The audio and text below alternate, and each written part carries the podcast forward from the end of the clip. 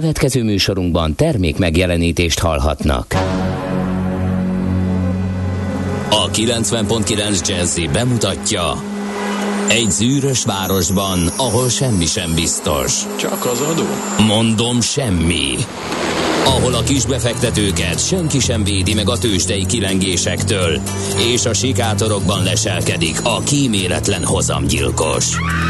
Csak négy férfi múlik a közbiztonsága. Hadnagy urak, merre vannak? A mindenre elszánt és korrumpálhatatlan alakulat vigyáz a rendre minden reggel. Hé, kik ezek az állati nyomozók? Négy férfi egyeset és egy nyalóka. Ács Gábor, Gede Balázs, Kántor Endre és Mihálovics András. Az íróasztal mögül pedig Profit kapitány diktálja a tempót. Humor, emberi sorsok, közönséges bűnözők és pénz, pénz, pénz. Egy különleges ügyosztály. A Gazdasági Muppet Show minden hétköznap reggel a 90.9 Jazzin. De is figyelj, ne csak a bárányok hallgassanak. De miért? Ha nincs pénzed azért, ha megvan, akkor pedig azért. Millás reggeli. Szólunk és védünk. Jó reggelt kívánunk minden kedves hallgatónknak, már is belecsapunk a húrok közé, lantunkon játszunk. A mai szólista Ács Gábor lesz. De hát leginkább Mihálovics András. Ács Gábor nem tudna ilyen beköszönésre sem előrukkolni. Hát, úgyhogy, Hát szedd össze magad, zárkózz. Kizárt, kizárt, kizárt. Tehát óriási rákészülése se. Úgyhogy ezt meghagynám neked. Nagyon aki tündér. profi, profi benne. Nagyon. Szóval nem kell átpasszolni itt a labdát, kicsit, hogy is mondjam, eh, groteszkbe hajlóan, finoman fogalmazva, úgyhogy ezt most vissza is dobtam, hogy parancsolj. Hogy fogom én megenni ezt a narancsot? Ja, Én úgy, ezt... ahogy minden áldott reggel itt a műsorban szoktad. De... Kivéve, amikor banán van helyette. Figyelj! Ez, ez ilyen keményre száradt, ez még jó? Persze, minél keményebb, annál jobb. Igen? Persze. Annál puhább belül, tudod? Na, ja, jó, oké, akkor megnyugtatnál. Aki nem tudta volna, hogy mi a túró folyik a rádiókészülékből, annak eláruljuk, hogy ez a Millás reggeli már csak ilyen. Itt a 90.9 Jazzy Rádió. 0 30 20 10 9 0 9 SMS, WhatsApp és Viber számunk is ez. Itt lehet kontaktálni a műsor készítőivel, világgá kürtölni a minket bántó gondolatokat. Gézú minden reggel megtette, rekord 5 óra 11 perckor már szellemi termékét ránk okátta ő, jó értelembe véve.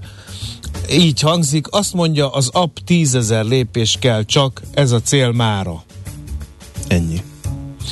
Mert most nem is volt annyira lírai. Nem, nem. Ez olyan kicsit a szokásosnál, hogy földhöz ragadtabb volt. Én, igen, én is ismerem, amikor egy hosszú kimerítő futás után, hogy az ember abszolvál, hosszú után, és végre kellemesen elfárad, és végre úgy van vele, hogy égette a, a kalóriát.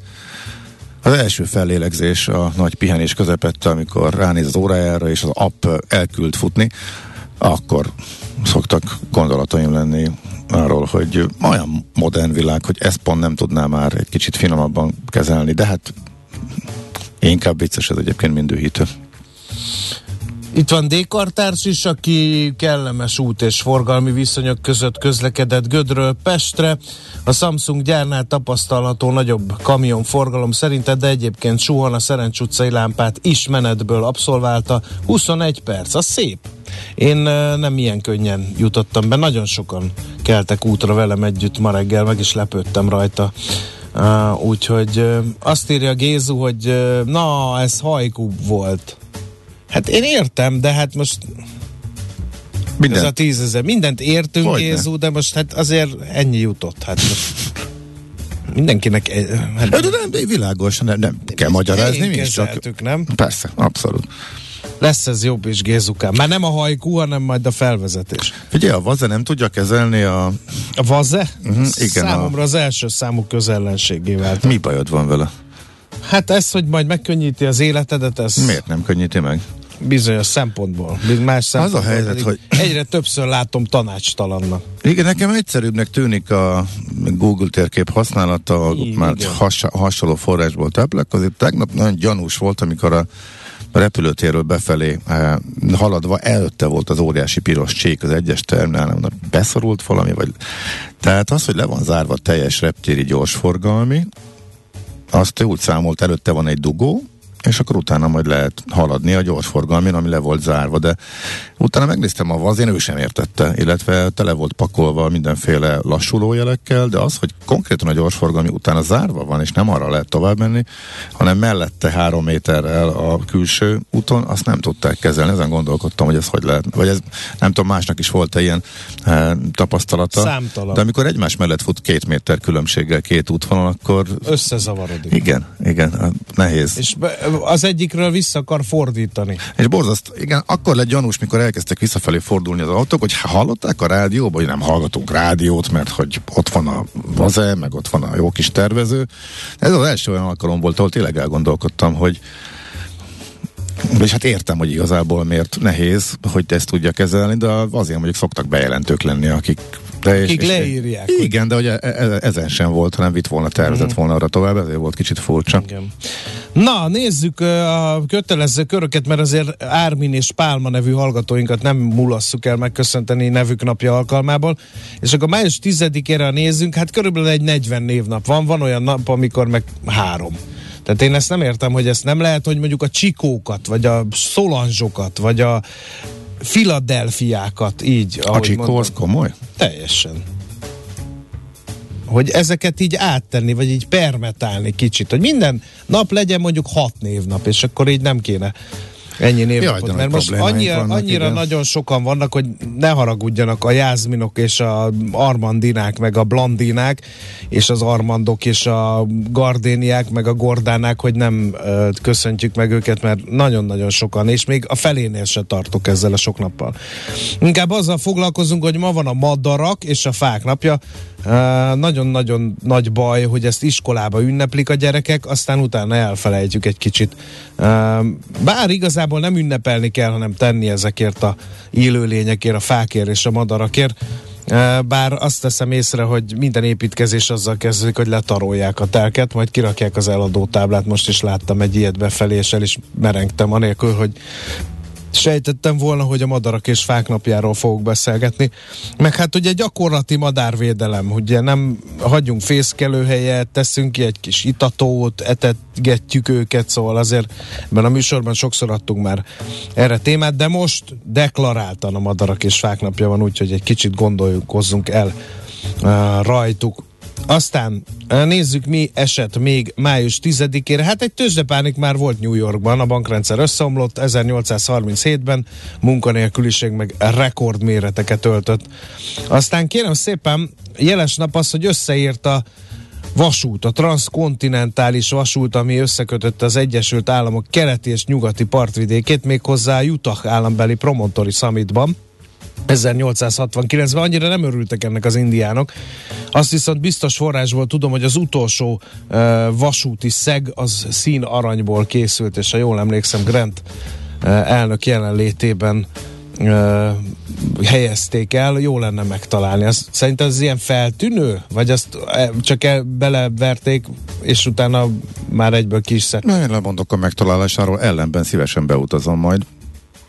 Van még az? Transkontinental? Lehet. Lehet. több is van. Számítógépes játék, uh, real time-ba lehet a transzkontinentális vasúton vasutazni, ajánlom neki. Há, persze. A Kanadában próbálkoztam ezzel eljut, el- átutazni vonattal egyik feléről a másikra, akkor a, a szokatlan erős tél megakadályozta. Erről annak idején sokat meséltem. De Amerikában is majd egyszer szeret. Na, na igen, hát több is, több lehetőség is van, meg több útvonal is, úgyhogy uh-huh. szervezés alatt majd még szerintem majd 70 éves koromban jutok odáig. Uh, 1872-ben reppenjünk át. Képzeljétek el, kedves hallgatók, hogy már akkor volt női elnökjelölt az Egyesült Államokban. 1872-ben ízlelgessük ezt. Úgy hívták, hogy Victoria Woodhull. Többet nem nagyon tudunk róla. Aztán Magyarországon 1896-ban volt az első filmvetítés a budapesti Royal szállóban tartották. Úgyhogy ez is egy jeles esemény. Bill Haley és együttese megjelentette a Rock Around the Clock című számot. Ez az első rock and roll szám. Hát ugye minden slágerlistán az én gyermekkoromban úgy emlegették a nagy ikonok, mint Bétót László, meg a többiek, hogy rock az óra körül, pedig emlékszel erre? Pedig a hivatalos fordítás az, hogy rock éjjel-nappal Hát persze, állítólag. az a rendök De ugye ez jelenti. megvan, hogy rock az óra körül? Te is így hallod. De már szerintem az, hogy ezt kimondta, ab, a, azt már nem tudom. De az, hogy, ma, hogy mindenki így mondta, azt szerint abban én nem vagyok biztos. Volt ilyen fordítása is. Meg kéne nézni, hogy a rádió és televízió újságban, ahol hivatalosan minden rock, illetve pop zenei műsornak a programja benne volt, magyarul, természetesen dalnak a címe magyarul, akkor abban ez hogy jelent meg. Már nem emlékszem, hogy Igen. pontosan melyik DJ-hez kapcsolódott, de hogy elhangzott így többször is, az, az kétségtelen. Na, um, a Monteveresten volt egy nagyon csúnya baleset, 8 hegymászó életét követelte 1996-ban, ez a legsúlyosabb egyébként a, tört, a hegy történeteiben. 1996-ban, tehát május 10-ére esett az is, miképpen 1960-ban Erről születtek egyébként két, Filmek, két igen. kiváló f- ja, könyvek, és utána sok-sok évvel, igen, a uh, filmes. A John Krakauer írta az elsőt, és akkor erre válaszként uh, született a, ú, nem jut eszembe az orosz hegymászónak a uh, könyve. Elolvastam mind a kettőt egyébként, két teljesen eltérő hozzáállás, és uh, szempontrendszer, amiből össze tudod rakni nagyjából, hogy uh, mi történt, úgyhogy uh, nagyon érdekes, és szomorú, de rendkívül Igen. érdekes történet, hogy az emberek olyan helyzetekben hogy reagálnak, és ki miért teszi azt, amit tesz. Mm. Nagyon tanulságos. 1960-ban a USS Triton nukleáris tengeralattjáró lemerült, aztán megkerülte a Földet, és akkor jött fel legközelebb, miután megkerülte a Földet. 1960-ban történt meg, illetve kedves hallgatók, elgondolkodnak-e azon, hogy 1,4 millió dollár készpénz és némi gyémánt ellenében ülnének-e életfogytiglan? Mert hogy egy Robert Hansen nevű fószer, aki nem mellesleg FBI ügynök volt, eh, életfogytiglani börtönbüntetést kapott, mert amerikai titkokat eh, szolgáltatott ki Moszkvának ennyi pénzért. Ez 2002-ben történt, úgyhogy nem is olyan régen. Na, a születésnaposok közül tallózzál. Te kit választanál? Mondjuk hármat. Nagyon sok jeles. Hát nyilván Sid Vicious, Bono és Kis Tibi, hogy ha már engem Igen. kérdezel. Jó. De Sid Vicious 1957-ben, Bono 1960-ban, és Kis Tibi 1971-ben született, e, május 10-én. Én Fred Astairere szavaznék, ő is május 10-én született, a géppuskalábú táncos, énekes, színművész 1899-ben, tehát aztán eh, Kányádi Sándort is ide ollóznám, 1929-ben született a magyar író, költő, műfordító, nemzet művésze. Sajnos 2018 óta ő nincs már velünk, aztán lássuk csak, lássuk csak, Babos Tíme a magyar teniszezőnőt. Még köszöntsük meg, 1993. május 10-én született. Na, Gabikám, Kis Tibi, Bono vagy Sid Vicious? Hát Kis Tibi. Az, gondolkodtam, melyik uh, Quimby volt viszonylag régebben. Hát hogy lesz. Na, nem, nem, nem, nem emlékszem pontosan, meg a rendszer sem uh, segít. Uh, úgyhogy hát mindegy, akkor most így találom rá, sehol se találok. No, nézzük, mit ír a magyar sajtó. Elnézést mindazoktól, akik uh, csalatkozni fognak a mai lapszemlénkben, mert nem olvasunk fel mindent is. Mm, azt írja a világgazdaság címlapján, ugye megy a húzavona, hogy mi kell ahhoz, hogy Magyarország az orosz olajembargó mögé beálljon. Az Európai Bizottság kiszivárgott értesülések szerint kész felvízezni a szankciós csomagot, amely akár már ma a nagykövetek elé kerülhet. Zárójel, minden esetre Ursula von der Leyen idejött személyesen tegnap este, hogy beszéljen Orbán Viktorral, a magyar miniszterelnökkel, tehát úgy tudni, és zárójel bezárva, úgy tudni, hogy Brüsszel lemond arról, hogy betiltsa az orosz olaj szállítását uniós hajókkal, és több pénzt szán a tengeri kijárattal nem rendelkező kelet-európai országoknak. Az infrastruktúra átállításához nem orosz olajra. Ez enyhíteti Magyarország, Szlovákia, Csehország aggodalmait, de a támogatásukhoz nem biztos, hogy elég, bár Brüsszel nagy ágyukat vett be. És akkor itt jön az, hogy idejött Ursula von der Leyen, az Európai Bizottság elnöke. Ez milyen, milyen optimista értelmezése Igen. annak, hogy Hogy nagy ágyukat vetnek be. tehát- De hogy igazából az történik, hogy nagyjából legalábbis külföldi lapokat olvasgatva mindenhol van kompromisszumkészség, kivéve Magyarországon legalábbis. Például a politikó tegnapi cikkében ez volt, hogy a kiinduló pont ugyanaz, hogy, hogy itt van az infrastruktúra fejlesztés, adnának pénzt például az erőmű átállítására, nem erőmű, a finomító átállítására, hogy ne csak orosz olajat tudjon feldolgozni, illetve hogy ennek a nagy terhei a, ne szakadjanak rá a morra egyből, tehát ez egyik, ami fölmerült, de hogy a magyar oldalról, hogy mi lenne a kérés, azon kívül, hogy nem is kész, azon kívül még nem jelent meg információ. És az, hogy Arról, hogy pontosan mi történt és eh, miért jött ide, Arról többen írnak, igen, a nem, Ursula- Magyar Nemzet címlapja is erről szól. na, mi a magyar nemzetféle értelmezés, akkor azért ezt tegyük hozzá, mert ugye az, az a kormányféle, magyar kormányféle értelmezése No, legyen értékű. akkor. Igen. Azt mondja, hogy némi előre haladást elértünk, de még nagyon sok mindent kell megbeszélni ahhoz, hogy ezen álláspontunk adott esetben változtasson. Az nem, azt nem engedhetjük meg, hogy a magyar emberekkel fizettessék meg ennek a háborúnak az árát. Ez Szijjártó Péter. Jó, jó, de ez a bullshit, ezt ismerjük már, ez megy, ez megy hát napok óta. Azt mondtad, hogy Hát mondjuk el a lényeget, hogy igazából nem történt semmi. hatalmas problémákat okozna a magyar gazdaságnak, Magyarország energiaellátása biztos lábakon áll, ennek a szankciós csomagnak az elfogadása rombolná az energiabiztonságunkat. Nem, mert sokba kerülne átállítani Hatályba lépése esetén lehetetlen volna beszerezni Magyarország, illetve a magyar gazdaság működtetéséhez szükséges kőolajat. Tehát ilyenek vannak benne. A... Jó, de ez konkrétan nem feltétlen igaz. Igen. Be lehetne csak más típusú kőolajat, és sokba kerülne átállítani, akkor ez a, a helyzet. A kérdés az, hogy ezt uh, meg akarja csinálni uh, Magyarország, vagy nem akarja, illetve ez milyen segítséget kap, illetve milyen feltételek mellett uh, hajlandó elfogadni a következő szankciócsomagot. Hogy a vita erről megy, annyi biztos, hogy a nyilatkozatok alapján uh, igazából nem nagyon közeledtek az álláspontok uh, egyik fél sem, vagy enyhén optimistább hangnemet ütött meg. A bizottsági elnök, uh, és továbbra is kitartunk nagyjából minimális haladás uh, magyar részről.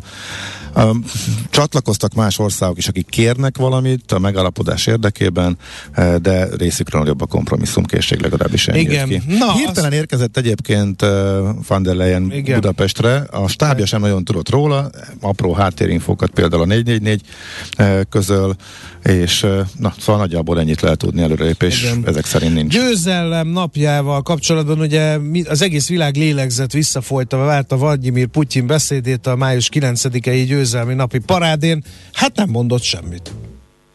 Ahhoz képest, hogy itt az ukrán hadifoglyok végighajtásáról a Vörös téren, a ukrajnai háború lezárásáról, a háború kiszélesítéséről, ugye nagyon sokat cikkezett a hazai és a nemzetközi sajtó, hogy mi, mi jöhet. Hát ahhoz képest semmi. Mondott egy beszédet, jók vagyunk, ők rosszak, újra honvédőháború van, stb. stb. Olyan nagyon... Hát ez volt az ez- alapforgatókönyv. igen. Ugye volt egy optimistább forgatókönyv, amiről például a portfólió tök jól átámasztotta, hogy ez lenne a racionális és logikus, hogy győzelmet hirdet, a rész sikerekre hivatkozva, és ebből lehetett ez azért optimista, mert az azt, a, az azt jelentette volna, hogy fölismerte, hogy ez tartalatlan nekik már középtávon és hosszabb távon, mert oké, okay, vannak alapvetően e, sikerek harcászati e, téren, de hogy iszonyat nagyok már a veszteségeik, azt nem tudja bizony. sokáig finanszírozni. Az embargó, a szankciók is hatnak szépen lassan, tehát sokáig ez nem megy. Ez lett volna az optimista, forgat- de, de hát racionál, hát ne várjunk racionális racionalitást, hát az egész háború megindításánál volt egy racionális forgatókönyv, hogy hát hogy uh-huh. nem, nem lesz háború. Na. E- és meg volt egy negatív, a teljes mozgósítás, hogy még több energiát belefektet, még több pénzt, és mindent egy lapra, ez se valósult meg, maradt a, maradt a nem tudjuk, és hogy mit főz még ki, fogalmunk nincs. No, eh, nincs jó bőrben a költségvetés, ezt is több helyen olvasni. A népszavában minden esetre azt írják, az éves pénzforgalmi hiányterv 83%-a teljesült, miután az államháztartásban áprilisban mintegy 330 milliárd forint deficit keletkezett. Ezzel az első négy havi hiány elérte a 2635 milliárd forintot. A pénzügyminisztérium nyugtat, ám nem ad arra magyarázatot, hogy mitől szaladt meg ennyire a hiány, és arra sem milyen intézkedésekkel állítanák helyre az államháztartás egyensúlyát. Hasonló gondok vannak a külkereskedelemben is. Az első negyedév végére az import 863 millió euróval haladta meg az export értékét, ami két évtizedes mély pont. Ez az egyik információ, aztán azt írja a népszava, hogy rossz vége lesz a kamatstopnak, csak nem fél millió éven belüli változó kamatozású jelzálog hiteles adósnak csak a töredéke lépett eddig, hogy tompítsa a június végig tartó kamatstop után hirtelen hatalmasat ugró törlesztő részletek hatását. A megoldás az lenne, ha hosszabb időre rögzített kamatozású hitelre váltanák az adósok. A fixesítés azonban lassan halad, részben a gyenge tájékoztatás miatt, de a bankok is bizonytalanok, megéri-e ez nekik? Úgyhogy ez is egy érdekes portfólió azt a kérdést teszi föl, hogy hatalmas pofon a világnak az orosz-ukrán háború, ez még nem a kérdés, hanem ehhez kapcsolódóan, hogy melyik országokat küldheti padlóra. A Moody's készített egy átfogó anyagot a feltörekvő piaci hatásokról.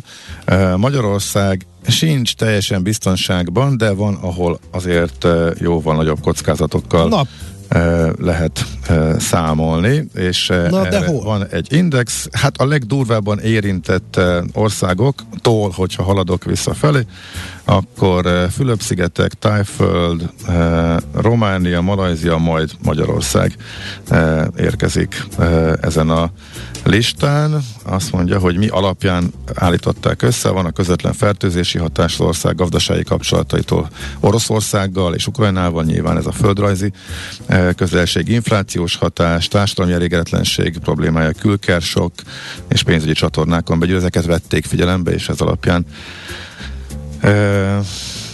állunk itt, és Mexikó, Indonézia, hát nyilván ők náluk ez, náluk kisebb hatással számolnak, úgyhogy ezt elemezgeti a portfólió reggeli vezetője. Azt nézem, hogy akkor most mondjunk egyből híreket, ne csúszunk el. Hol zárt? Hol nyit? Mi a sztori? Mit mutat a csárt? Piacok, árfolyamok, forgalom a világ vezető parketjein és Budapesten. Tősdei helyzetkép következik. A Tősdei helyzetkép támogatója a hazai innováció vezető gyógyszeripari vállalata, az alapító születésének 150. évfordulóját ünneplő Richter Gedeon nyerté. A Budapesti értéktős 1,3%-os mínuszt hozott össze tegnap, nem volt jó a nemzetközi hangulat se, de erről bővebben majd Ács kollega beszél. 41.562 pont lett a vége. A vezető papírok közül egyedül az OTP tartotta magát, 0,73%-os erősödést produkált a bankpapír 6 és 6 milliárd forintos forgalommal, megint ő vitte a prímet.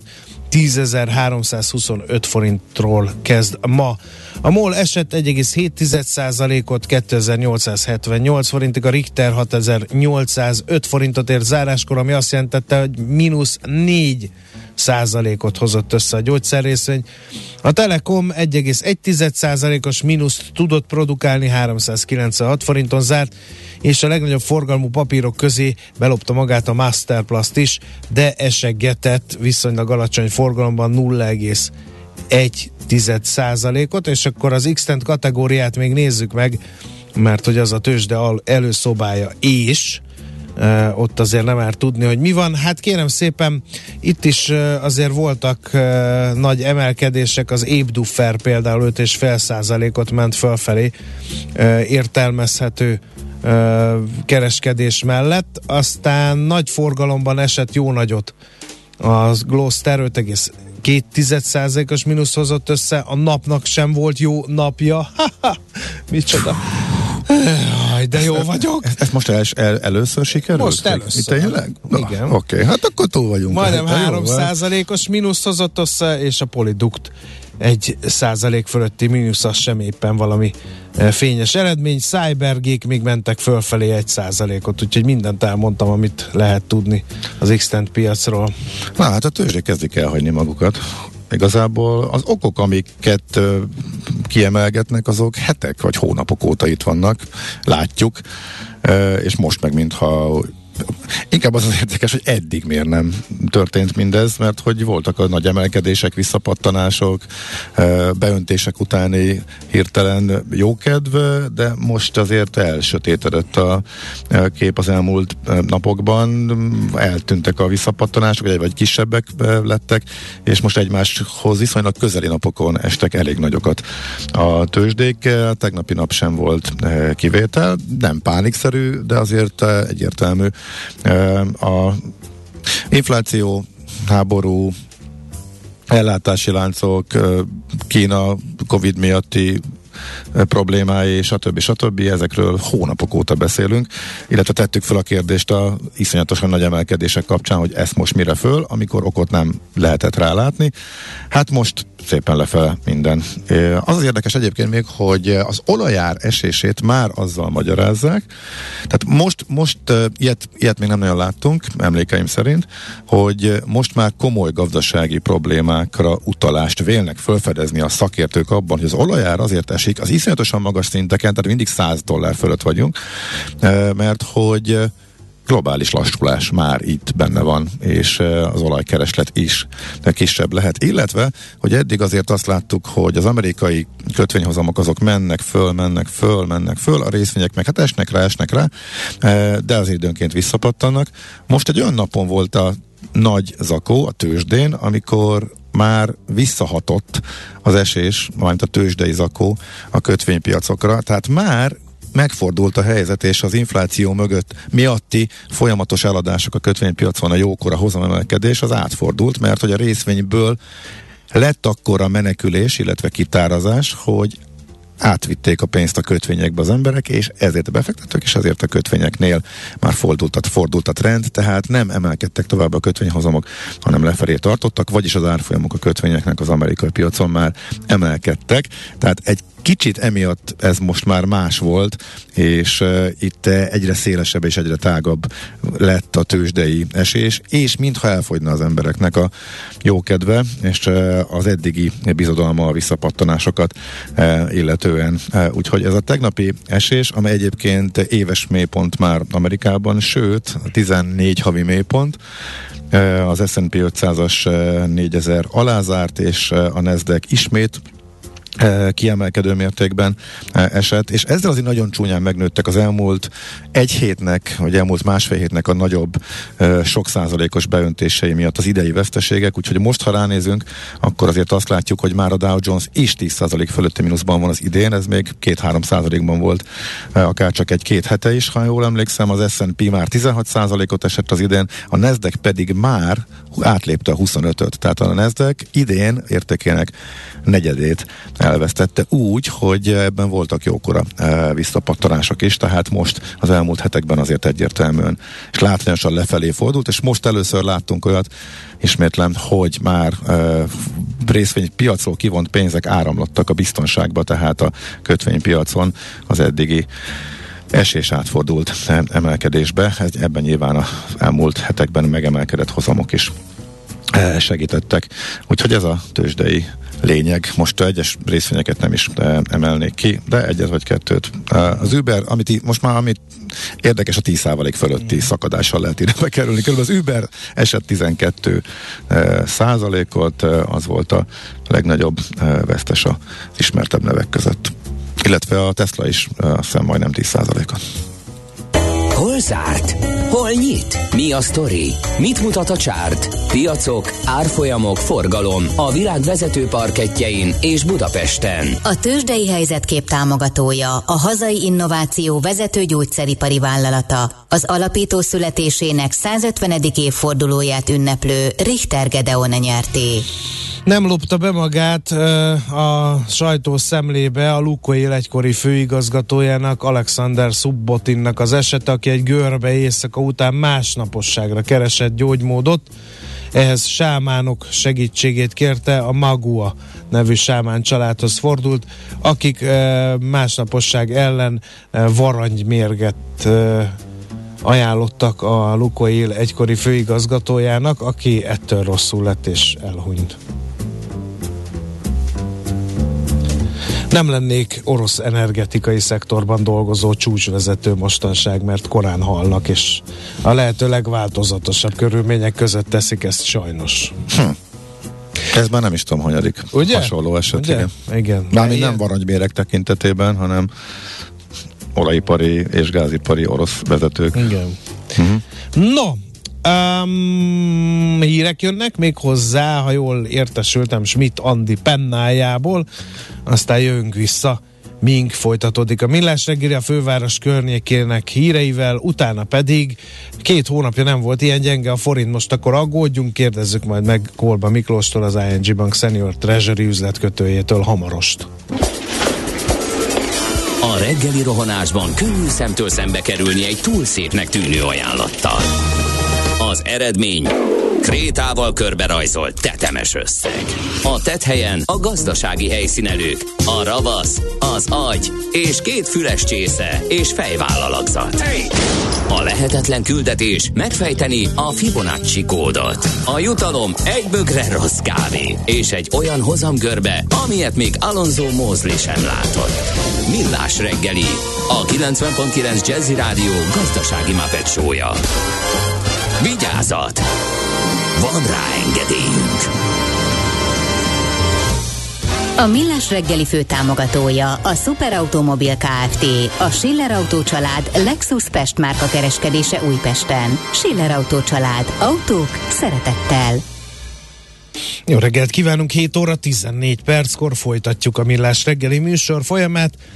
Uh, Ács Gáborral És Mihálovics Andrással. 0 30 20 10 9 0 9 SMS, WhatsApp és Viber számunk is ez, és felhívnám a figyelmet, hogy ma különösen uh, megéri videón is követni az adásunkat, ugyanis a vágyszeműek uh, észrevehetik, hogy hogy ette le magát paradicsommal néhány perccel ezelőtt Ács Gábor, úgyhogy a hacukáján lehet Nem látni. látszik. Én nem látom. lenyomatát, bár most engem mutat a kamera érthetetlen okokból, pedig én nem is ettem le magam.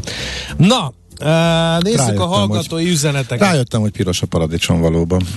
A No Milk Today fordítása borzasztóbb volt. A Rakananda Clarknak van az évfordulója, onnan került ez szóba, akik Miért? volna. Mi volt vele a Ma gond? nincs tej. Ma nincs tej. Igen, igen, igen.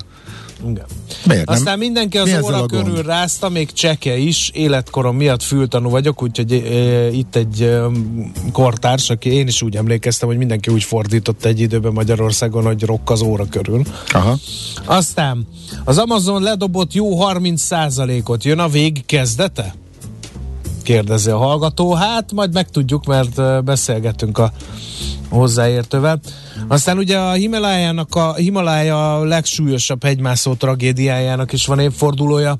Erről uh, Ács Gábor beszélt, uh, John Krakauer írt egy könyvet erről, és egy uh, szovjet hegymászó is, őt Anatoli Bukrejevnek hívták, emlékeztet a hallgató. Szovjet. Orosz. Hát inkább, ha jól emlékszem. Aki egyébként, ő írta a válasz könyvet, az egész vi- vita körül volt, hogy ezek a üzlet, üzleti, nem, az üzleti expedíciók. Nem annyira fölkészült, de jól fizető alpinisták, illetve hogy velük mikor kell célszerű visszafordulni, felelősség, kockázatvállalás, talán tényleg nagyon érdekes volt. Bukrejev egyébként, ha jól rémlik, akkor nem sokkal később meg is halt. Mert ő profi hegymászó volt, aki beállt segíteni egy ilyen pénzes expedícióban, ő volt az egyik fő hegyi vezető, de ő maga profi volt, és ő látta teljesen másképp, és utána már nem sokkal azt követően, hogy megírta ezt a könyvet hegymászó baleset áldozata lett. Próbáld meg egyszerre használni a Google Maps-et és a vazét, ezt meg ugye arra jön, hogy Igen. kritizáltuk az Próbáltam. alkalmazásokat. Azt mondja, mintha két anyós ülne mögötted, egyszerre mondja, kettő fordulj balra, tarts jobbra. Igen. Igen, itt csak azt szerettem volna kideríteni, hogy most le van ez árva gyorsfogalmi, vagy nem, de nem sikerült. Igen. Löpapa NBA rájátszást nézett, eh, Golden State Warriors meccset, és azt mondta, hogy csendes a reggel, csak optimistán. Eh, Aztán megkérdezi valaki, hogy Ács Gábor gitáros reggelit csomagolt. Az mi ez a gitáros reggeli? Azt nekem nincs meg ez a kifejezés. Az valahogy a paradicsomból következik? Ezek nem szerint? Tudom. Ne, nekem sincs meg. Ma van a madarak és fák napja. Fú, na hagyjuk. Uh, igen. Bukrájev egyébként kazak volt, 1997-ben halt meg. Uh-huh. Nem orosz. Akkor mindent Akkor orosz. tettük Jó, oké, Bukrájev igen, igen. ügyben. Na, E, nézzünk közlekedési információkat. Budapest legfrissebb közlekedési hírei, itt a 90.9 jazz Hát figyelj, én megnézem a főváros útjait, és egyelőre a szokásos felújítások, lezárások, amik már napok óta ott vannak, azokon kívül újat én nem nagyon látok, és szerencsére baleset sem történt nálad. Az ilyenkor szokásoshoz képest az M1-es M7-es bevezető tűnik uh, súlyosabbnak, uh, illetve ott valami történhetett uh, Békás megyer környékén a 11-esen, uh, onnan várnánk információkat, illetve hát a 10-es út is nekem egy, egy erős plusz a szokásoshoz képest, mármint uh-huh. hogy súlyosabb a helyzet befelé, uh, onnan, hogy ott baleset történt, vagy csak hirtelen sokan lettek, akkor a többi az hasonló, amit ilyenkor Igen. látni szoktunk, és balesetről amiről még eddig valóban nem kaptunk hírt. Budapest, Budapest, te csodás! Hírek, információk, érdekességek, események Budapestről és környékéről. Hát vége a BKV hajózásnak a Dunán, írja a népszava. Eddig is sok volt a probléma, nehezen működött, de idéntől már nem indult több BKV hajó a Dunán. 2013-ban indult projekt veszteséges volt, a járvány miatt csökkent az utazók száma, a forrá, fővárosi forrás megvonás miatt pedig már teljesen fenntarthatatlan lett az egész. Nem maradunk azonban Dunai hajózás nélkül, ugyanis a Mahart fog járatokat indítani, amiket hétköznap BKK bérlettel is lehet majd használni. Úgyhogy ezek a hírek a, a budapesti hajózásról. Tehát akkor most a fővárosi föntartás az megszűn. Ban vala. A veszteség az veszteség, a tehát Mahartnál nem. Tehát most állam átvállalta ezt a bukót a fővárostól? Nem tudom. Mahart, Passznév, naponta ötször fog járatot indítani a Nemzeti Színház és a Margit sziget között kettől vasárnapig. Aha. Kedd és csütörtök között a hajókra BKK bérlettel is fel lehet szállni, a maradék napokon azonban 1500 forint a jegy. Csak kedd és csütörtök között. Igen. Hát ez korlátozottan alkalmas budapesti közlekedésre, illetve arra, ami a szándék volt, hogy vegyük vissza a folyót és használjuk hát ez ki a benne rejtő lehetőségeket. Inkább turistáknak ajánlott, nem? Hát igen, egyértelműen. Oké, okay, csak azért elég sokat beszéltünk róla, meg itt óriási tervek voltak, hogy legyen a folyó része a városnak, menetrend szerinti ütemes közlekedéssel, ez beépíthető az embereknek a rutinjába, és lehet arra közlekedni. Hát tök jó lett volna, úgyhogy sajnálatos, hogy így alakult. Én csak ennyit tennék hozzá. Igen. Ugye nem egy pusztító szó vicc. Nem, jó. megjött a gitáros reggelinek a megfejtése. Oh. Elnézést. A gitáros reggeli, kérlek szépen, uh, exakt módon megfogalmazva az, amikor leeszed a melkasod vagy a hasad, és megpróbálod kézzel lepergetni. Igen, kedves hallgatók, szemtanúja voltam, Ács Gábor gitáros reggelit csomagolt maga. Én nem, meg nem próbáltam lepergetni, én elfogadtam a, a tényt, lepergetés, hát nagyon minimális lepergetési kísérletnek lehettél szerintem, csak tanulja. Na, de vissza a fővárosi hírekhez, lesz biciklis híd a Dunán, Tilláromhaj, megkapta az építési engedélyt Magyarország első tisztán kerékpáros Duna hídja, ez kis oroszit fogja összekötni Duna Bogdánnyal a Szentendrei sziget északi csücskében, mégpedig azért, mert hogy az Európát Franciaországtól Romániáig átszálló Eurovelo 6-os kerékpárút részeként szükség lesz a hídra. Azt mondja, hogy a híd tervezését a speciál terv építőmérnöki Kft. végezheti, még a teljes szakasz megépítése odébb van, a híd már meg is kapta az építési engedélyt, a tervező az érintett településekkel, a környezetvédelmi és vízügyi szakemberekkel történő egyeztetések eredményeként jelölte ki a híd nyomvonalát, ami így Kisoroszi felől a Hajós utca mentén indul, Dunabogdányban pedig a fővárosi vízművek helyi üzemi területén fog befutni. Uh, úgyhogy ez lesz a híd szerkezet tervezésénél a tájba illeszkedés, a transzparencia és a könnyedség volt az elvárás a gazdasági szempontokon kívül. Egy önmagában horgonyzott függőhidat javasoltak, illeszkedve a helyszín kihívásaihoz. Az önmagában horgonyzott híd, aki nem értené, lényeges előnye, hogy a fő kábel a hídpályát alkotó főtartóba van bekötve, ennek köszönhetően elkerülhető a lehorgonyzó tömb építése is, és ez olcsóbbá és helytakarékosabbá teszi a híd építését. Akkor én már csak egy mondatot nem értek ebből az egészből. Tehát szó szerint ugye azon a portfólió cikkében is, hogy innen fut át majd új, újra Szentendrére. Tehát azt értem, ha egy hídon bemegyünk a Szentendrei szigetre, akkor onnan ki is kell jönni. Na most híd hiányában a kerékpárút milyen módon fut át a Dunán? Tehát hídról nincsen szó másik hídról. Csigavér. Szentendrén nincsen híd, akkor Nincs, ott, ott, hogy jön, lesz. ott hogy jön ki? Nyugi lesz, azon vitatkoznak, hogy hol legyen. Aha, jó, tehát akkor ez továbbra sem került le a napirendről, csak a... szerintem ott, itt meg tudtak állapodni mindenkivel, szerintem Szentendrén még megy, mert ugye ott is vita volt arról, és én emlékszem, hogy a Kántor Endre, aki arra elég sokat előfordult Szentendrén és környékén kerékpárral, ő mondta, hogy mik az előnyei, mik a hátrányai, még beszéltünk is erről. De évekkel ezelőtt. Évekkel Avóta, ezelőtt. de avóta nem derült ki? Hát, Jó, oké. én ahogy így a tervezési ö, térképen látom, ott eljut, hogy tervezési szakasz vége Jó. Szentendre, Oké. és a Szentendrei szigeten. Ott a lakók mást akar, az önkormányzatban Igen. vita van, tehát egy óriási probléma van abból, hogy hogyan De- jöjjön ki, hol legyen a híd. Hiba lenne azt Jó. gondolni, hogy áttekersz Dunabogdányból Kisorosziba, vagy vice versa, és akkor leg, legkerékpározol a Szentendrei szigeten, és utána vissza kell kerékpározni. Jó, tehát nem kell Tahitót falunál kijönni, és a, hanem, Vagy Tahitó, hanem, hanem lesz, egy, lesz egy híd Szentendrén, egy bringás híd. Állítólag. Állítólag valamikor kérdés, hogy hol. Ha valakinek erről van plusz infója, hogy itt van-e valami haladás, hogy itt mi az ábra, akkor azt is szeretettel várjuk. Aztán uh, taxitarifa ugye tegnaptól 880 forinton, forinton kell többet fizetni egy három kilométeres taxiútér, mint a múlt héten. Ugye erről már mi is beszámoltunk. Hát az a kérdés, hogy ez mennyire jó dolog, mikor ugye annyian abba hagyták a taxizást, és erről olvastam is a, egy cikket a lapszemlébe, nem került ugyan be, de arról, hogy ez mennyire jó megoldás, hogy amúgy sincs elég autó, mert hogy nem volt utas, most megemelték a tarifát, hát nagy kérdés, hogyha visszatér minden a régi kerékvágásba, akkor lesz-e több utas, és ettől jobb lesz-e a taxisoknak? Hát meg- meglátjuk.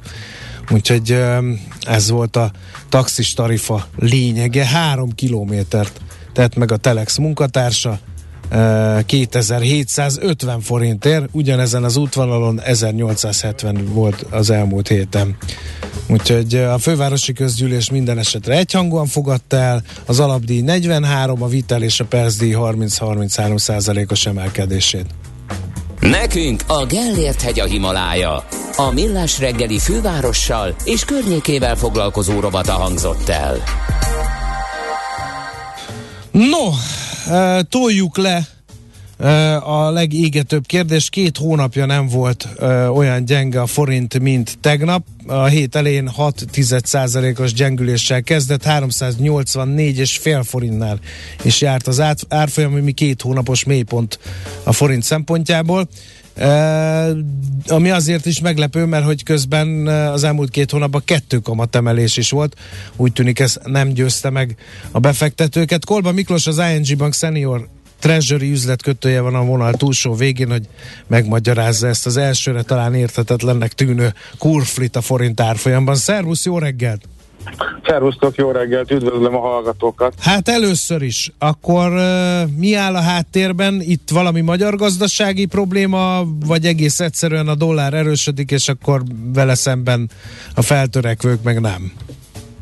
És ha nagyon leegyszerűsíteném, vagy leegyszerűsíteni szeretném a választ, hogy akkor egyrészt a dollár erősödése annak megfelelően, hogy ugye a, a, a kamatemelés elindult az USA-ban, és ez valószínűleg folytatódni is fog. Nyilvánvalóan ugye ez továbbra sem a feltörekvő piacok gyönyörét vagy erősödését táplálja illetve a, az a fajta, az a bizonyos bizonytalanság, ugye, amiről már nagyon sokszor beszéltünk itt a műsorban, hogy ez a, ez a konfliktus, ami itt a szomszédunkban zajlik, ez egy villámkonfliktusnak indult, és most már több mint két hónapja tart, és gyakorlatilag szerintem elemző nincs a talpán, aki meg tudja mondani azt, hogy ez meddig tarthat ez a, ez a dolog, és ugye ez, ez egy folyamatos olyan bizonytalanságot okoz a rendszerben, ami gyakorlatilag hát ilyen 600 kifejezéssel hatástalanítja gyakorlatilag, ha nem is száz százalékban, de bizonyos mértékben hatástalanítani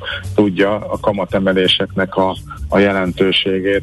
Ugye a, a bevezetett szankciók, illetve azok a szankciók, amik és a legfontosabbak, amik most jönnek ugye az energiaellátással kapcsolatosak, ezek gyakorlatilag már olyan súlyú problémák, amik, amik tovább eszkalálják ezt a bizonytalanságot, hogy ezt hogyan fogjuk ugye mi az Európai Unió, illetve a világ bevezetni, hiszen ez már gyakorlatilag a saját lából lövésünk is, tehát ugye nagyon, ez nem csak olyan egyszerű, hogy akkor most bezárunk valamit, kivonulunk, hanem azért ez, ez, ez egy egész kontinensnyi embert érinthet akár, hogy most lesz gáz, nem lesz gáz, lesz olaj, nem lesz olaj, illetve az, hogy nyilván lesz gáz, meg lesz olaj, csak hogy milyen áron lesz, hiszen azt az olajat, meg gázt, amit nem onnan vásárolunk meg, azt azért valahonnan meg kell vásárolni, és nyilvánvaló, hogyha valamire nő a kereslet, akkor ott az árak ugye olyan emelkedésbe fognak menni, ami nyilván senkinek nem fog tetszeni,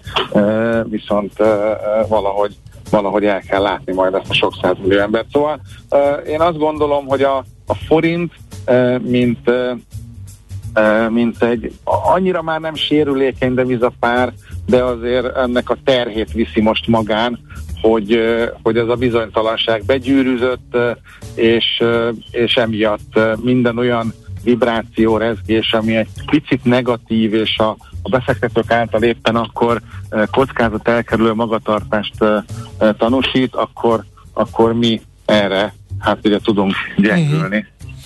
Akkor ezek szerint most van alul teljesítés, vagy mármint régiós viszonylatban, tehát vannak magyar specifikum, specifikumok, vagy pedig azért összességében, hogyha mondjuk egy nem csak egy-két napot nézünk, hanem több hetet, akkor azért beleilleszkedik a feltörekvő, illetve a régiós tendenciába a gyengülés mértéke. Um, nézzétek, ugye Alapvetően, alapvetően minél inkább a piac megszokja azt, hogy, hogy kamatemelés van, és a közben a piac megszokja azt, hogy, hogy elhúzódó konfliktus van, hogy, hogy a megoldás az, az nem, hogy közelbe sincs, de igazából nem is látjuk, hogy hol van a fény az alagút végén. Ez, ez a tendencia, ez, ez, ez folytatódik, és tényleg ez az, hogy, hogy ami, ami miatt gyakorlatilag nem tudunk jelentősen erősödni. Azért az, az látszik, hogy, hogy a 385-ös szint, 384, 385 ott azért valamilyen formában mindig visszapattanunk. Ugye most is már 380 körül van megint a, a forint, tehát én azt érzem, hogy, hogy azért egy ilyen sáv, egy, van egy ilyen sáv, amiben most beálltunk, 75-85, ha, ha esetleg lesz valami jó hír, valami előremutató, ugye most itt van a, a, a, a, tárgyalások a, ugye velünk a, a, az embargóról, amennyiben itt valami pozitív hír jön ki, már pedig én azt gondolom, hogy megegyezés lesz, tehát nyilvánvalóan az EU versus Magyarország, illetve még ott mondja Bulgária, Szlovákia, de itt ebbe a kérdésbe többek között.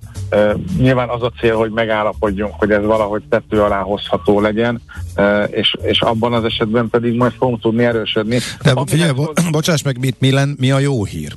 Tehát, hogyha lesz megállapodás, akkor azért az gondolom nem mindegy, hogy mi. Tehát az, hogy Magyarországnak ez mennyibe fog kerülni, eh, hogy átálljon, vagy hogy eh, egyáltalán belemegye a szankciókba, vagy, vagy elég a bizonytalanságnak az eltűnése, vagy az, hogy konkrétan milyen feltételekkel hajlandó Magyarország támogatni a szankciókat, mennyibe fog kerülni az átállás az orosz olaj elkerülésére, ez gondolom érinti azért a forintpiacot, nem? Ez hogyne, hogyne, de ugye alapvetően, alapvetően hogyha az ember, tehát hogyha megáll, meg tudunk állapodni abban, hogy hogyan történjen a váltás, én azt gondolom, hogy az már egy pozitív hír, hiszen akkor, hiszen akkor tud menni a szankciós vonat tovább. Uh-huh. Az, hogy, az, hogy ez majd mennyibe fog kerülni Magyarországnak, és ez milyen hatással lesz majd a, a, a kamatszintre, a költségvetési hiányra, a külkelmérlegre, a bármire. Én azt gondolom, hogy ez egy későbbi kérdés. Tehát én, én, én úgy gondolom... Várj egy pillanatot, nem lehet megfordítani ezt a kérdést, hogy épp ezeknek például a az import-export egyensúlynak a felborulása hat a forint árfolyamra? Ezt egy hallgató vetette fel. Alapvetően, alapvetően én azt gondolom, hogy, hogy nem ez, hiszen Aha. mi mindig, mi mindig, tehát a mi országunk mindig egy ilyen kis nyitott gazdaság volt, ami mindig import kitettek voltunk, vagy import függőek valamilyen formában, ugye ez árfolyamtól is függött, hogy ezt mennyire érezzük, meg mennyire nem érezzük. Egy nyugalmi helyzetben nyilván ez nem ennyire feltűnő. Én azt gondolom, hogy nyilván, nyilván ez is benne van, tehát most, de én azt gondolom, hogy nem, nem, ez most nem, nem ez a kérdés, ide a, a kicsit, hogyha felbontjuk, vagy felszeleteljük a megállapodásnak a részleteit, nyilvánvalóan nagyon fontos lesz, hogy ez a megállapodás milyen időintervallumot hagy majd a számunkra, egy esetleges váltásra. Nyilvánvalóan, hogyha azt mondják, hogy jövő májusra, most mondtam valamit, át kell állni, az egy óriási teher vagy egy sokkal nagyobb teher, mint hogyha mondjuk 2023 végéig, vagy 2024 végéig is akár elhúzódhat ez. Nyilvánvalóan minél fokozatosabb átállásra kényszerülünk, vagy átállást hajtunk végre, ez annál kevésbé lehet fájdalmas, bár persze nyilván ezt jelen pillanatban szerintem nehéz kiszámolni, de tehát én most, én most ebben látom ezt a, ezt, a, ezt a bizonytalanságot és a forintnak azt, hogy az ilyen híreknél, illetve amíg nem lesz ebből valami kézzelfogható, tényszerű megállapodás, addig nem hiszem, hogy fogunk tudni jelentősen erősödni. Aha. De, de hogyha gondolom az is kérdés, hogy lesz-e megint 400 forint az euró. Igen. Én úgy, lett, én, én úgy gondolom, hogy bár én mindig az optimistább piaci szereplők közé tartoztam. Én azt gondolom, hogy egyre nem indokolt az, hogy az árfolyam ennél jobban elszálljon, hiszen, hiszen dráma még nincsen, csak ugye nehéz a, nehéz a helyezkedés. Tehát a, a, a tárgyalások és az embargók szintjén eljutottunk a, a nagyon kényes kérdésekig, ahol már egy egyszerű igen, vagy egy egyszerű nem, az nem elegendő. Uh-huh. Um, és uh, nagyon nagy erősödés sincs benne a pakliba, hogy akkor a másik régét nézzük a skálának? Hát ugye a, a jelen pillanatban, hogyha nagyon optimistán nézem, akkor és minden úgy jön össze, hogy szeretnénk, akkor egyelőre én a 365 alatti szinteket azt, azt már a túlerősnek, vagy a nagyon, nagyon optimistának gondolom. Ugye itt beleszól az, hogy uh, milyen ütemben folytatódik ugye Amerikában a, a kamatemelés, illetve most már egyéves uh, euró piaci kamat is pozitív, tehát azért ott is, ott is van némi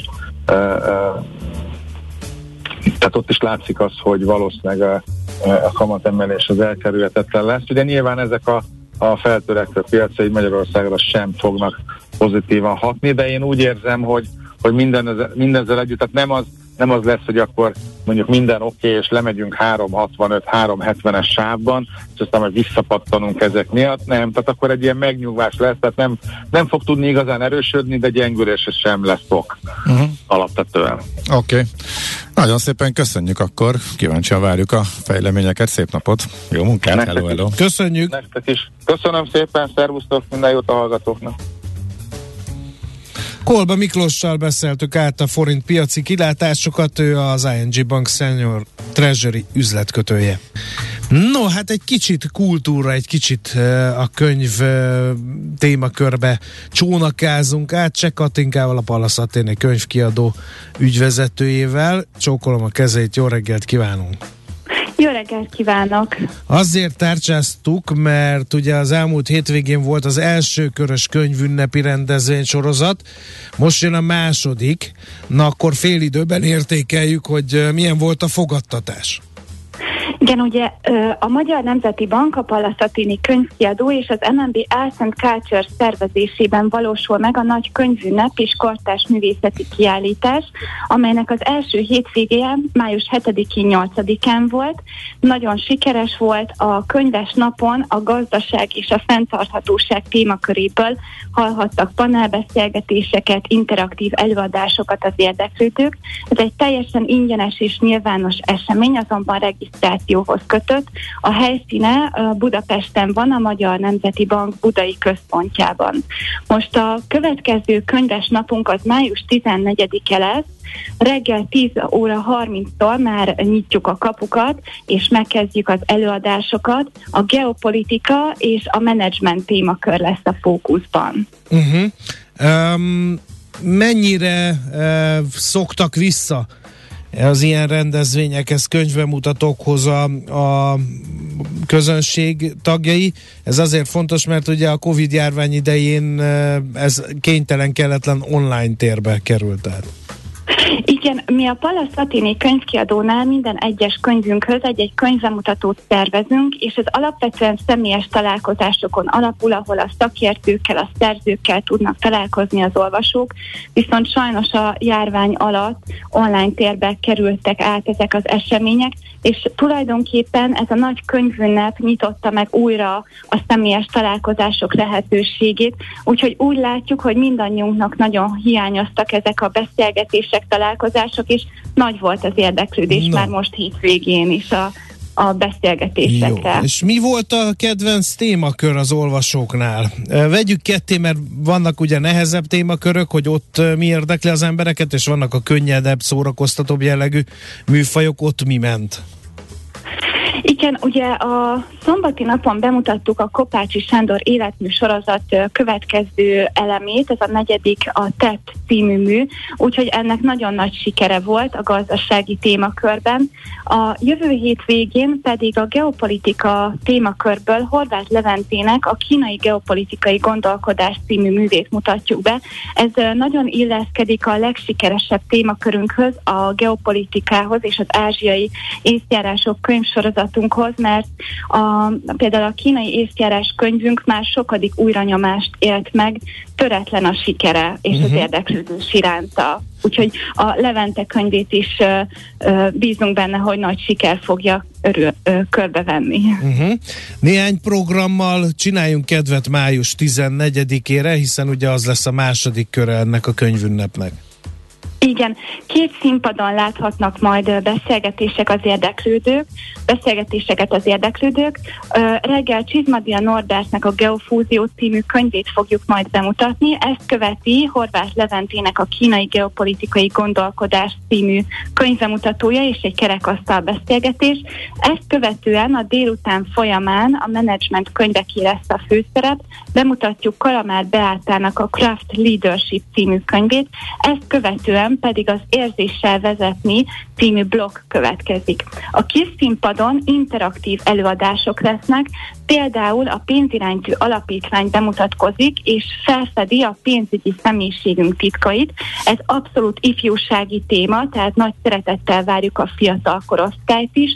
Ezt követően a magyar pénzverő fog nekünk mesélni a pénzérmék történelméről, értékéről, művészetéről, majd pedig az Eurázsia hajnala előadás következik, a Neumann János Egyetem Eurázsia központjának a bemutatkozása, illetve az est lezárásaként ö, egy koncertet is hallgathatnak majd az érdeklődők, a Szeder fog fellépni. Na hát ez külön öröm, nagy kedvencünk a Szeder nekünk is. Nagyon szépen köszönjük a beszámolót, és hát akkor mi más, mint sok sikert kívánnánk május 14-ére, a könyvünnepre. Minden jót és jó szervezkedés, mert gondolom még van munka bőven addig. Igen, köszönjük szépen, és mindenkit nagy szeretettel várunk a könyvünnepünkre. Legyen így. Köszönjük szépen, csókolom a kezét, Köszönöm. viszont hallásra. Viszont hallásra. Cseh Katinkával, a Pallaszaténé könyvkiadó ügyvezetőjével beszélgettünk annak kapcsán, hogy könyvünnep van május 14-én, mint hallhattátok. 3R, vagyis Reduce, Reuse, Recycle. Csökkentünk, újra használunk, újra hasznosítunk. Cél a Zero Waste. semmit se küldjünk hulladéklerakóba. Ne pazaroljuk az energiát. Legyen a ma terméke a jövő alapanyaga. 3R. A millás reggeli körforgásos gazdaság rovata következik. Mi nagyon sokat beszélgettünk így az ESG-ről itt a műsorban, de hogy ennek gyakorlati haszna is van, meg már vannak olyan cégek, akik ilyen minőségi tanúsítványt szereztek, ESG tanúsítványt, arról viszonylag kevesebb szó esik, de most egy ilyen céggel fogunk beszélgetni, illetve Szabó Beatrixsal, az Altao csoport fenntarthatóság és EBK igazgatójával. Csókolom a kezeit. Jó reggelt kívánok, üdvözlöm a hallgatókat. Mi az az EBK igazgató? Az egészségvédelem, biztonságtechnika Aha. és környezetvédelem. Ez a titkos rövidítés. Igen, igen, igen, igen. No, hát először az energetikai szektorban, a magyar energetikai szektorban független nemzetközi ESG tanúsítványt szerzett az Alteo. Ez hogyan zajlik egy ilyen vizsgálat? Meg egyáltalán mit vizsgálnak? Mert ugye erről vita van, eh, hogy van-e egységes szempontrendszer, ami alapján ESG tanúsítványt kaphat egy cég, vagy nem? Ennek két útja van, az egyik az önkéntes vizsgálat, tehát, uh-huh. tehát olyan értelemben, hogy, hogy egy vállalat eldöntő, hogy szeretne egy ilyen minősítést, és úgymond ezt megrendeli, bejelentkezik az adott minősítő társaságnál.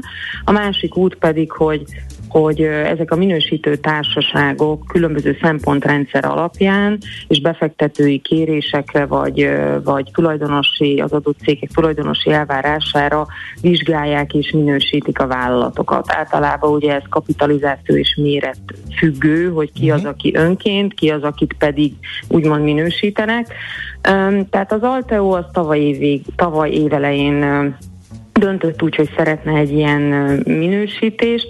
Ennek a, a, a, az oka végül is az volt, hogy, hogy szerettünk volna, vagy szeretett volna a tulajdonos és az igazgatóság egy olyan független minősítő szervezet által végzett szempontrendszert kapni, amivel tovább tudunk menni a fenntarthatóság és ezáltal akár az ESG stratégia útján. És akkor még visszatérve a kérdésére, hogy, hogy ugye sok vita van ezzel, ezzel maximálisan egyetértek, hogy igen, nincs egységes standard, tehát mint mhm. minden más az én területen, vagy én, amiért felelek az Alteóba, nagyon sok szabványi megfelelés, ahol ugye nemzetközi szabványok alapján minősítenek egy-egy vállalatot különböző területeken, de pont az ESG, ez a környezeti társadalmi és vállalata irányítási hatásokat, amennyi minősítő szervezet van, annyi uh, saját uh, a cégek által uh-huh. felállított standard alapján minősít. Tehát nem egységes a Igen, különböző De akkor meg megéri cégek. csinálni? Megéri, mert, mert ez egy tényleg egy eszközt ad a, a menedzsment kezébe, mert, mert az egy dolog, hogy valaki gondol magáról valamit, de itt ugye számszerűsítve vannak a különböző, amit említettem is, ugye a környezeti indikátorok, a társadalmi és a vállalatirányítási indikátorok, és nem csak az indikátorok, hanem a kockázatok. Ez az egyik oldala, a másik pedig, hogy össze lehet vetni az adott szektorban szereplő különböző versenyzőkkel, vagy versenytársakkal, hogy kinek milyen eredményei mhm. vannak, mi az átlag, ahhoz képest mondjuk hol helyezkedik el egy vállalat, hogyan kezeli a kockázatokat, mert ezt is vizsgálja. Mhm. Tehát ez akár egy befektetőnek, akár egy tulajdonosnak, vagy, vagy, vagy egy érdeklődőnek, aki mondjuk szakmabeli, ez, ez tud adni egy, egy tükröt vagy egy képet. Uh-huh. Nem kaptak a szívükhöz a minősítést végző cégnél, hogy egy energetikai cég kér ilyesmit? Hiszen nem biztos, hogy ismerték az Alteot, ráadásul ugye az iparág az elég kockázatos ESG szempontból, hogy mit, honnan állít elő, és milyen a, a, a tevékenysége, a fenntarthatóság, meg egyéb kockázatok szempontjából. Nem, nem éreztem, vagy nem éreztünk ilyet, hogy szívükhöz kaptak volna. Ugye az Alteo azért, mivel Magyarországon jelen van, de nemzetközi szinten, tehát a Sustainalytics ugye bevégezte ezt a minősítést, nem volt úgymond ismert számára, tehát energetikai szereplők végeznek ilyen, uh-huh. ilyen minősítéseket. Tehát meg, meg maga az, hogy a, az Alteónak nagyon magas vagy nagymértékű a megújuló kapacitás és az ebből elerődő energiatermelés, ezt nagyon üdvözítőnek tartották, uh-huh. ezt többször hangsúlyozták Milyen lett az eredmény? Akkor ejtsünk szót itt a, erről is. Ez egy nulla, null, ő nekik, az ő minősítési metódusuk, az egy nullától 50-ig terjedő skála, és itt egy 31,1 pontot ért el a, az Alteo. És az ez átlag... mit jelent a nullától 50? Tehát a nulla az az azonnal beszántandó, mert elpusztítja a bolygót két nem, napon belül? Nem, az nem? 50 az. Ja, az 50 az. az. Aha. Ez, tehát ez is egy, igen, ez amit, amit, uh, amit ön is kérdezett, hogy ez is, uh, ez is egyedileg van felépítve minden egyes minősítő cégnél, náluk pont fordítva van. Aha. Tehát nem a nulla a rossz, hanem az a nagyon jó. Ott ott abban az esetben egy vállalatnak egy az, hogy a tevékenysége is olyan, mert ez nagyon fontos kihangsúlyozni, hogy vannak bizonyos tevékenységek, amik nem is tudnak mondjuk 20 vagy 25-ös pontot elérni, mert az adott tevékenységnek már van egy olyan kockázati hatása, ami, ami ami miatt nem lehet mondjuk mondjuk tízes vagy nagyon alacsony a, a kockázati, vagy hát igen, ez a kockázati besorolása, úgyhogy 0-tól 50-ig és 31,1-et értünk uh-huh. el, ami, ami um, ahogy mondtam is, a szektorhoz képest uh, alacsonyabb. Ugye, de ez az átlag-szektor, ez nem Magyarország, hanem ez világszerte. Mármint a kockázati besorolás alacsonyabb az érték, akkor... Így van, így van, így igen, a... igen, igen, okay. igen, igen, igen. Uh, ugye azt mennyire értékeltük, hogy hogy tudják összefésülni egy ilyen ESG minősítésben az, hogy megújulókra fókuszál az Alteo, erről nagyon sokat beszéltünk már, de ugye a megújulóknak a teljesítménye az ingadozik, ezeket pedig pedig a hagyományos földgázzal működő erőművekkel kell valahogy kibalanszírozni?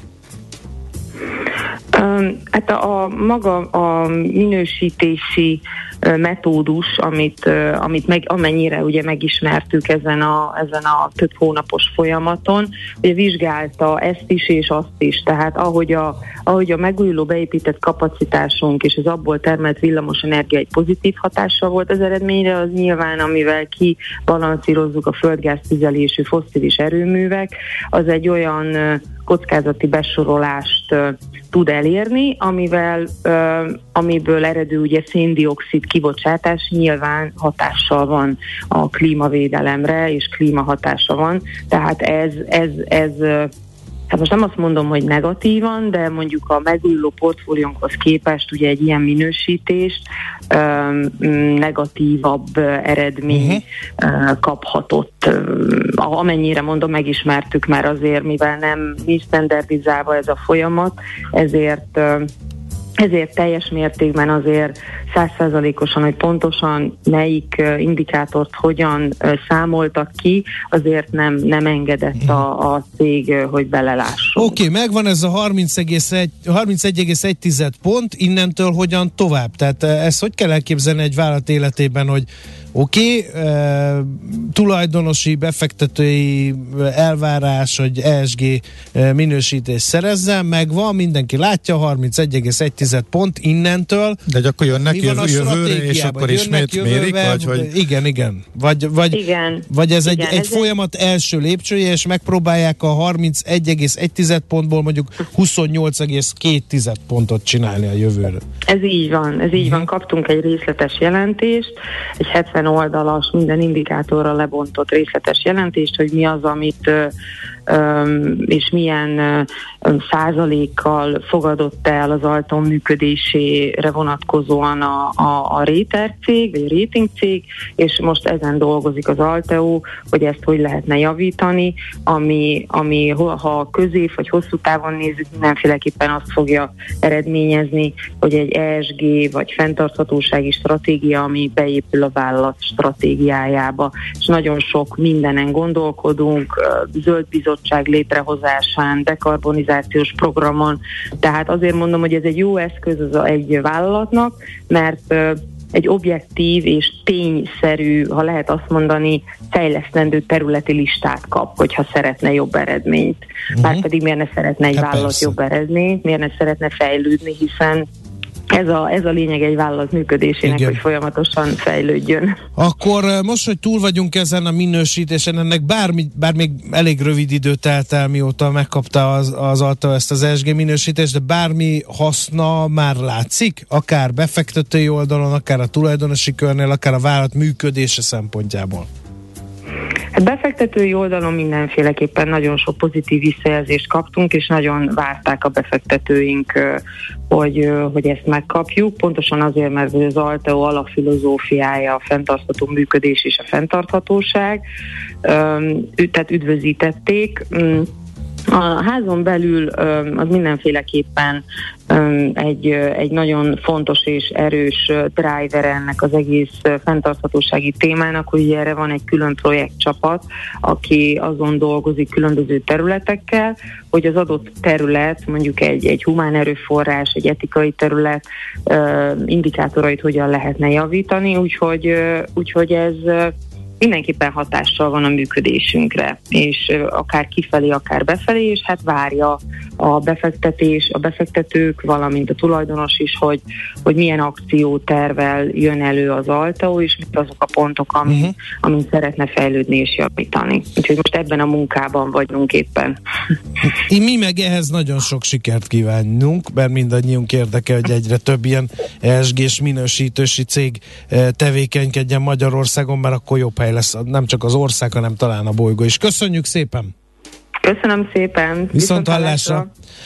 Szabó Beatrix az Alteo csoport fenntarthatósági és EBK igazgatójával beszélgettünk abból az apropóból, hogy ESG minősített vállalat lett az Alteo.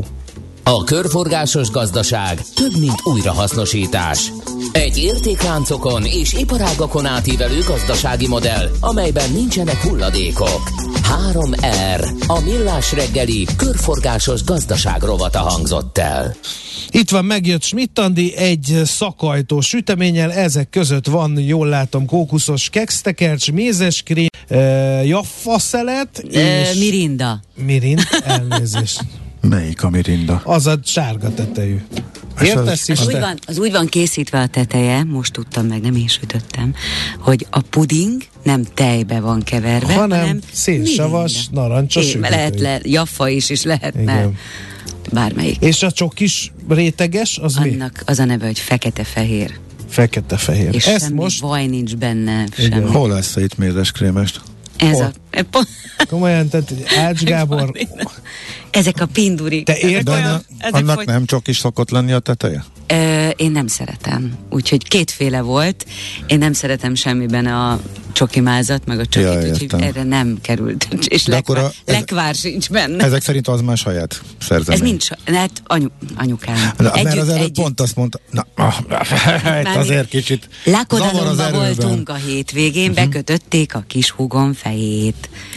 És Ah. oda sütöttük. mennyit? Mennyit jött össze a mennyasszony táncol? remélem sok.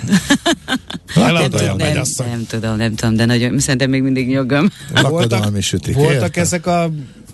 Milyen jellegű eskü volt? Elegáns, ceremóniamesteres, vagy csuhalja vőfélyes?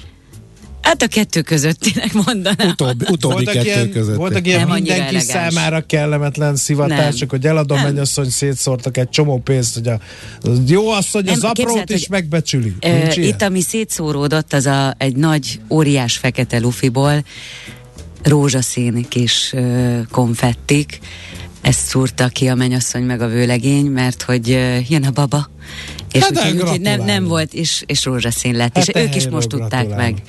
Tehát eddig nem tudták, mert a doki egy borítékba tette a Igen, és a, ha, nevet. ha kék Mármint- szóródik ki kisfiú, Akkor így van. ha. De eddig a Tündér. éd, édesapámnak csak fiú unokája van, úgyhogy nagy az Na öröm. végül. Ó, azt a minden. Na, Szuper. Ki volt a díszrészeg? Olyan nem volt itt. Akkor te voltál. De én, Ez én egy ősi én- tapasztalat. Én, a tesó Mindig vagyok. van- nekem mindig- reggelig ott kellett mulatozni, úgyhogy én nagyon figyeltem. Mindig van egy díszrészeg az De ilyen szegény fiam. és ha nem De- tudod ki az, akkor te vagy az. De Ez szegény egy Oli, őt elküldtük egyszer vacsora alatt vízért, és mit kapott? pálinkát. Egy üveg pálinkát véletlenül kitöltött magának egy nagy pohárral. Az volt a szerencse, hogy nem húz, ne, tehát nem nyelte le. Hanem így, így kifröcsögve kikaptam, hogy ez mi. Aj, de kár a finom Ez az, eset, ez az eset is rámutat arra, hogy a villám a bocskorába azoknak, akiknek szénsavas üdítő italos palackba teszik a pálinkájukat. Ez szénsavmentes volt. Mindegy, teljesen. Na, mi megesszük ezt a szekérderék süteményt, addig pedig Schmidt Andi híreket fog mondani. Reméljük Ács Gábor csámcsogása nem zavarja majd meg ezt.